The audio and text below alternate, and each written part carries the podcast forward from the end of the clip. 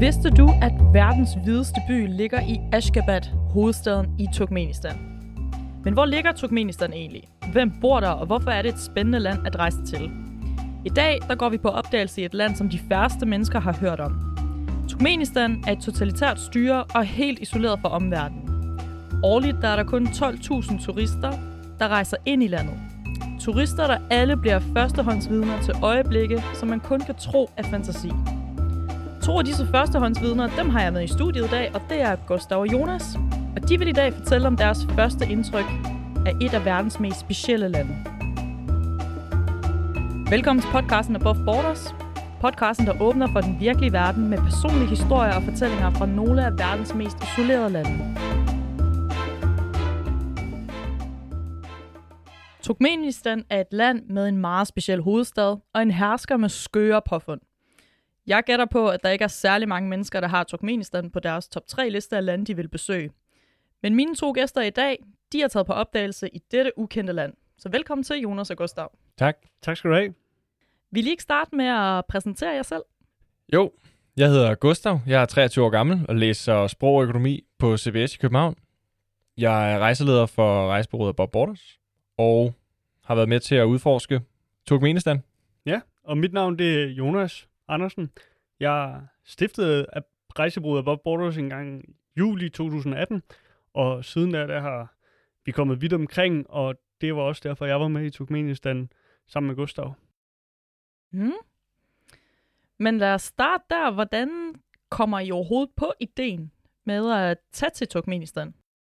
Jo, jeg, øh, jeg ser en dokumentar en aften og falder over Turkmenistan øh, ved et tilfælde.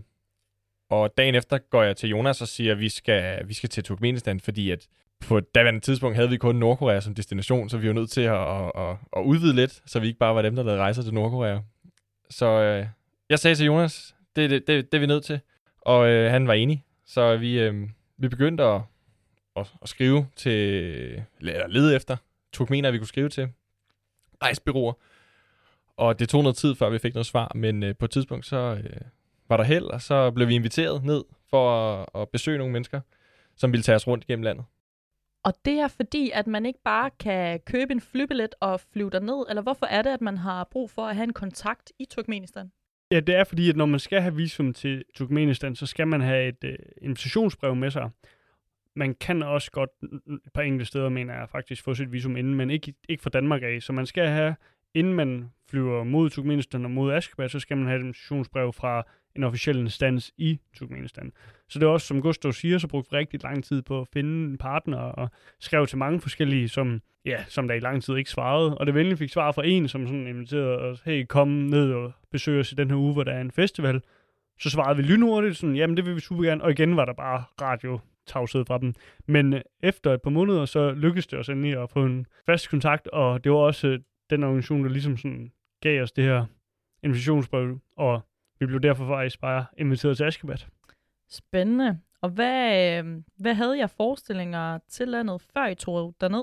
Vi havde researchet ret meget på landet, efter vi jo begyndt at skrive efter nogle mennesker. Og vi kommer frem til, fordi vi, vi havde absolut ingen idé om, hvad det var. Vi anede ikke, hvor det lå henne, hvad man snakkede af sprog, religion osv. Så vi havde ikke de store forventninger, men, men som vi læste, så begyndte der at komme de her sjove historier og et... et diktatorisk styreform og øh, en, en kærlighed til øh, Guinness verdensrekorder.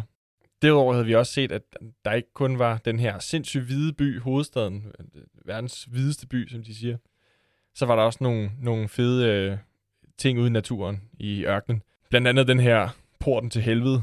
Det er ikke et naturfænomen, men det er et, øh, det er et menneskeskabt fænomen. I, det er en boreulykke, som har dannet det her krater, og så har de sat ild til det for at brænde gassen af, men Øh, det brænder sig stadig i dag, og det havde de ikke regnet med der tilbage i halvfjerdserne, da, det, da ulykken skete. Men i dag er det så blevet til en stor turistattraktion, og det var først i to tusind atten, de fik sat et hegn op omkring det her store hul med ild i. Så det var jo super interessant for os. Som Gustav han har fortalt, så er Ashgabat det er den hvideste by i verden, og vi har selvfølgelig også forestillet os rimelig meget at være hvidt og bygget af marmor, som vi har læst os frem til. Så da vi lander i lufthavnen, der bliver al den historie, den bliver i hvert fald bekræftet, fordi Det er den hvideste og mest guldbelagte lufthavn, jeg nogensinde har været i. Vi øhm, træder ind den her kæmpe lufthavn, og der ser, at der kun er fem daglige ankomster på tavlen der.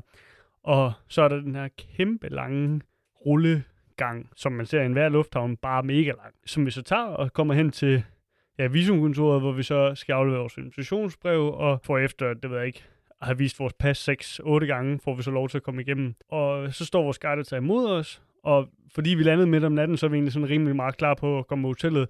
Men da vi så begynder at køre og komme lidt væk fra lufthavnen, så kan vi se, at lufthavnen den er bygget som en falk, og vi, vi beder om ligesom sådan holde stille. Og vi ser den her kæmpe lufthavn udefra, bygget af marmor, ligner en falk. Det er sådan en falk, der er spredt vingerne ud over mark. Og der er også sat noget lysshow i, som gør, at det ligner, ligner i situationstegn, at øh, den her falk, den basker med vingerne. Og vi står deroppe under den her vanvittige, utrolige lufthavn. Og så vores guide, han peger sig sådan over til den anden side, og så siger sådan, hey, der er en man til derovre. En lille smule mindre. Og vi er sådan, hvorfor har I to kæmpe lufthavne, der ligner en falk? Og guiden forklarer så, at øh, præsidenten, han synes, at det var et problem, at når han skulle flyve, at de almindelige afgange, de sådan blev nødt til at blive aflyst eller forsinket, når han kom ind i lufthavnen. Og derfor synes han, det var en god idé, at de byggede en lufthavn ved siden af, kun til ham. Og som guiden så forklarede, så er det jo utrolig venligt af ham, storsind af ham, og sikre, at befolkningens fly, de ikke bliver forsinket. Til gengæld, så kunne det godt virke en smule dumt at bruge hundrede millioner dollars på en lufthavn for kun én person. Og det var ligesom første indtryk af Turkmenistan. Hallo. Og så kørte vi til hotellet. Og hvad, hvad ser man på vejen der på hotellet? Altså hotellet, det hedder Bakkushki, som betyder, det var det vi sov på den første nat, det er lykkelighedshotellet, eller Palace of Happiness. Det her, hvor alle lokale, de bliver gift, men også hvor lokale, de bliver skilt igen. Det er ligesom sådan, ja, civilstatuskontoret. Og så i bunden af den her bygning, eller på første salen, der er der øh, en festsal, og der er også så hotelværelser, hvor, ja, hvor alle bryllupsgæsterne, de kan overnatte. Så der var vi ligesom sådan, kom hen på hotellet, og jeg har fået bryllupsvinen, så jeg sov rimelig godt den nat, ved jeg ikke. Gustav, han havde ikke fået bryllupsvinen. Jeg havde et mindre værelse, men det var også okay. Vi, vi, vi landede klokken fem om morgenen, så vi var bare super trætte, og vi skulle i gang klokken ti dagen efter.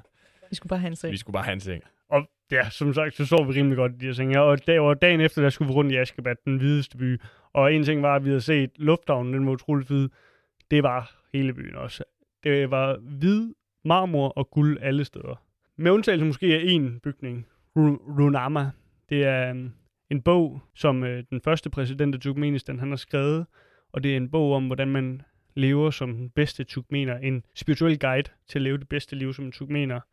Og jeg kan huske, at det blev fortalt, at, at der var ikke nogen, der er dygtig nok til at skrive den, ud over ham selv. Så han har selv skrevet bogen.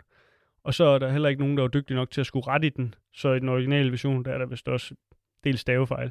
For der er ikke nogen, der skulle have lov til at rette. Og øh, da den her bog så var færdig, sådan en kæmpe lyserød bog, fire hundrede sider lang, så byggede han så et monument af den bog, øh, tredive meter højt, mener jeg da, i, i Askabad. Og øh, dengang præsidenten han stadig ledede, så en gang om året, så åbnede bogen også åbne op. Men det gør de ikke mere, fordi de ikke synes, lokalbefolkningen synes ikke, det er et så fantastisk fænomen længere.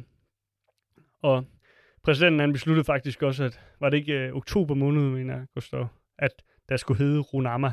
Jo. Sådan ligesom opdøbt, altså opkaldt efter den bog, han har skrevet. Så de omdøbte måneden? Ja, han omdøbte faktisk hver eneste måned efter noget nyt. Øhm, der var også en af månederne, der blev opkaldt efter hans mor, og han omdøbte også navne på ugedagene, hvor han kaldte en af dagene for Turkmenbashi, som var det kælenavn, han selv havde givet sig, som betyder Turkmenistans leder. Eller kære fader. Ja, retteleder måske endda. Retteleder, ja. Så han har omdøbt alle dagenavne og alle månednavne. Og det gør sig stadig gældende i dag. Bruger de de øh, uge- og månedsnavne i deres hverdag? Nej, overhovedet ikke. Der, de, øh, han, han, han gjorde det få måneder inden han stod, så det var nærmest som, som sådan en legacy, han prøvede at, øh, at, at, at lægge, inden han, han vidste godt, at hans tid var, han var syg og dårlig. Øhm, og, og det forvirrede befolkningen, som vores guider sagde, at øhm, it was confusing. og, og det kan man jo kun give ham ret i, fordi at... at øh, der er jo ikke at, nogen, der kan finde ud af, hvis mandag ikke hedder mandag. Nej, hvis lige pludselig hedder mandag ikke mandag. Forestil dig det, at, at folk begynder at kalde den for, øh, for banandag, ikke? Og så, og så, så, kan man, så er det svært at lægge aftaler. ja, så, så det er ikke gældende i dag, det her. Podcasten er Above Borders. Podcasten, der åbner for den virkelige verden med personlige historier og fortællinger fra nogle af verdens mest isolerede lande. Den første præsident, han havde også bare andre sådan lidt pudsige traditioner, kan man sige. Der findes øhm, en treogtredive kilometer lang rute i Ashgabat, eller sådan starter selvfølgelig uden for byen og går sådan lidt igennem, men at slutter også ude for byen. Og den her rute hedder, den hedder sådan Route of Health, og de sidste otte kilometer, det er en trappe, der går sådan rimelig meget opad, så derfor hedder de otte kilometer Stairs of Health. Og hver morgen, der gik præsidenten så en del af den her rute, bare sådan en lille gåtur for at ligesom holde helbredet oppe. Men en gang om året, så bad han hele sit ministerium om at tage de her otte kilometer fra bunden af trappen til toppen, øh, og de skulle alle sammen kunne gøre det på mindre end to timer, for at vise, at de havde et godt helbred. Og alle, der ikke gjorde det på to timer, gjorde han grin med. Wow.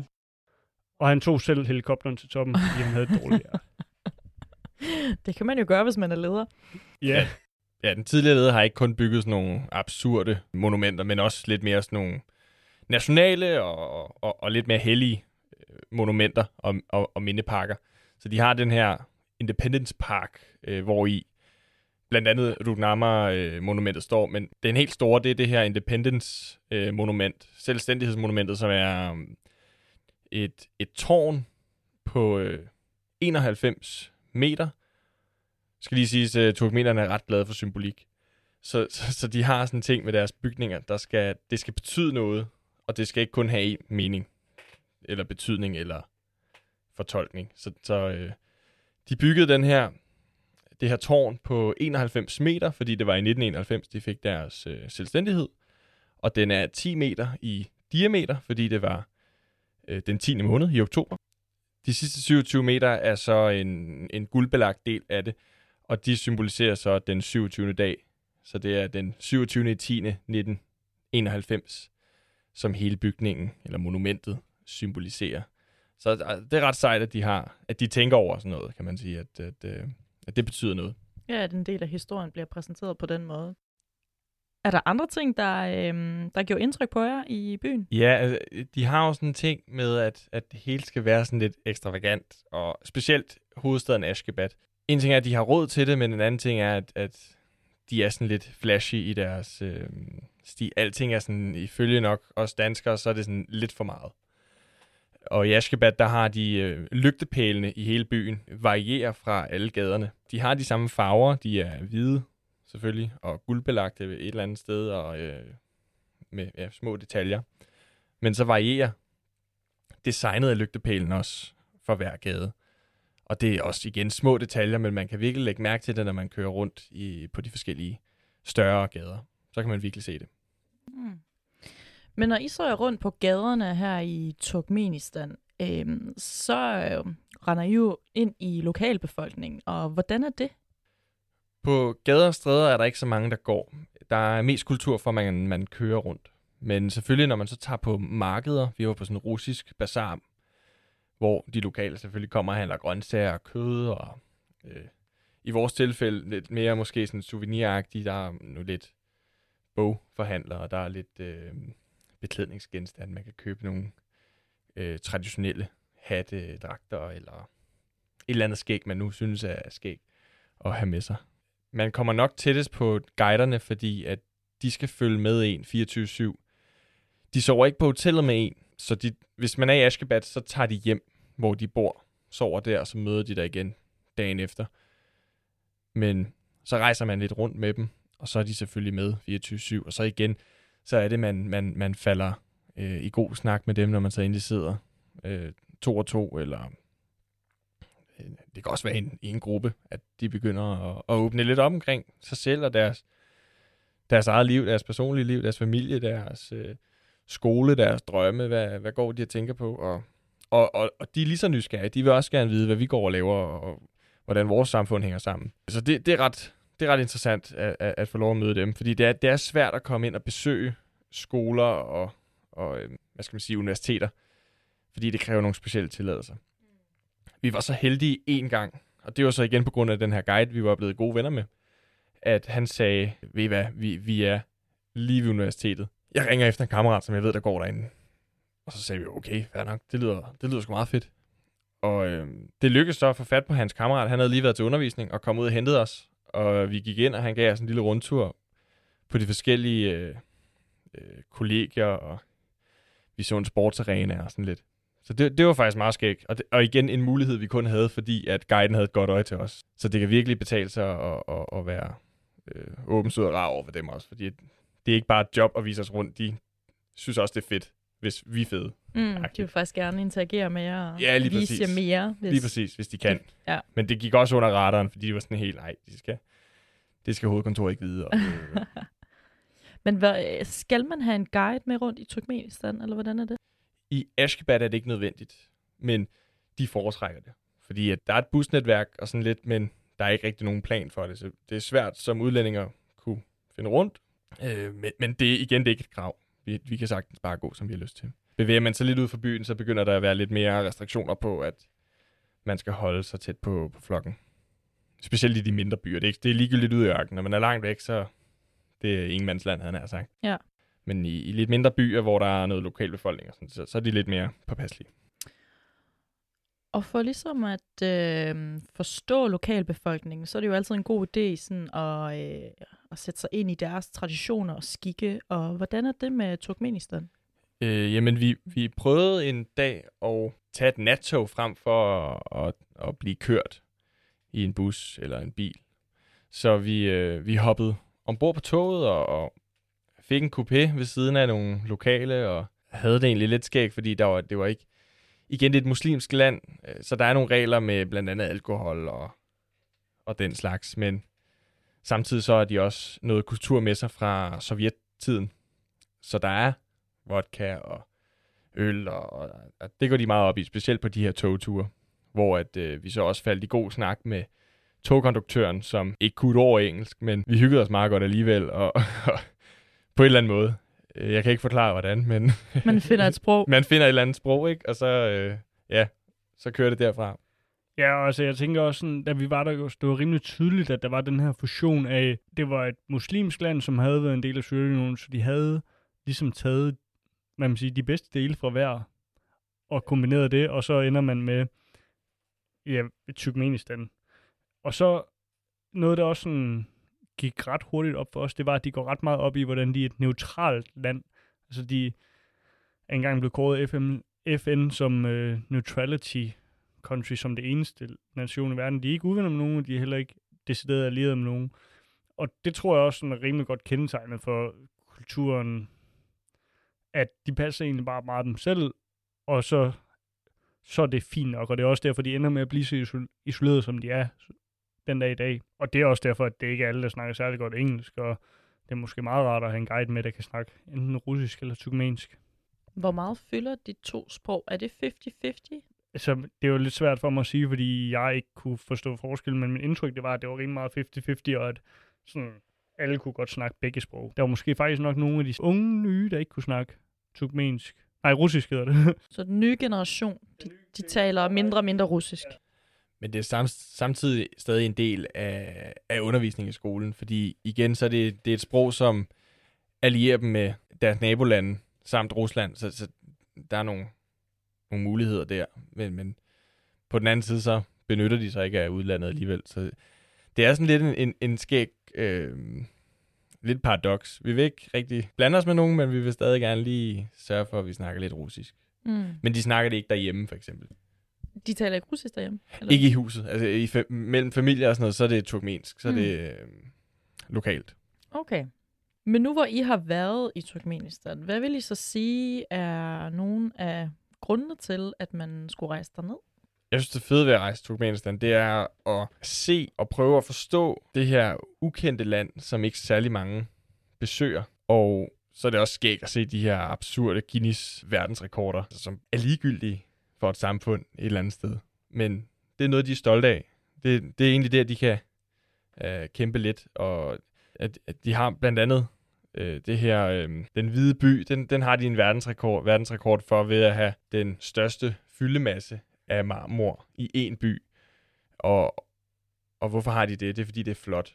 Og så kunne de også lige få den med på papiret, ikke? Og så har de også den her, det er Centralasiens største moské, som Det er egentlig skægt, fordi Saudi-Arabien har det med at promovere islam, og det gør de ved at støtte projekter i udlandet.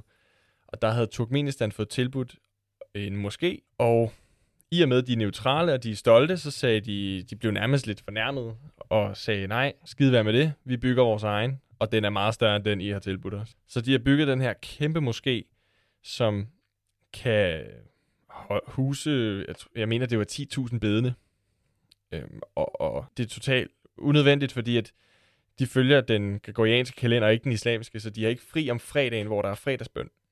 Så den her moské, den er bare, den er helt tom om fredagen.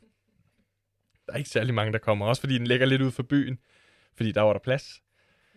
S- og der er ingen busser, der sådan lige kører forbi. Så der er bare ikke nogen mennesker. Det er lidt fjollet. Det har ikke været helt gennemsnit. Nej, nej, slet ikke.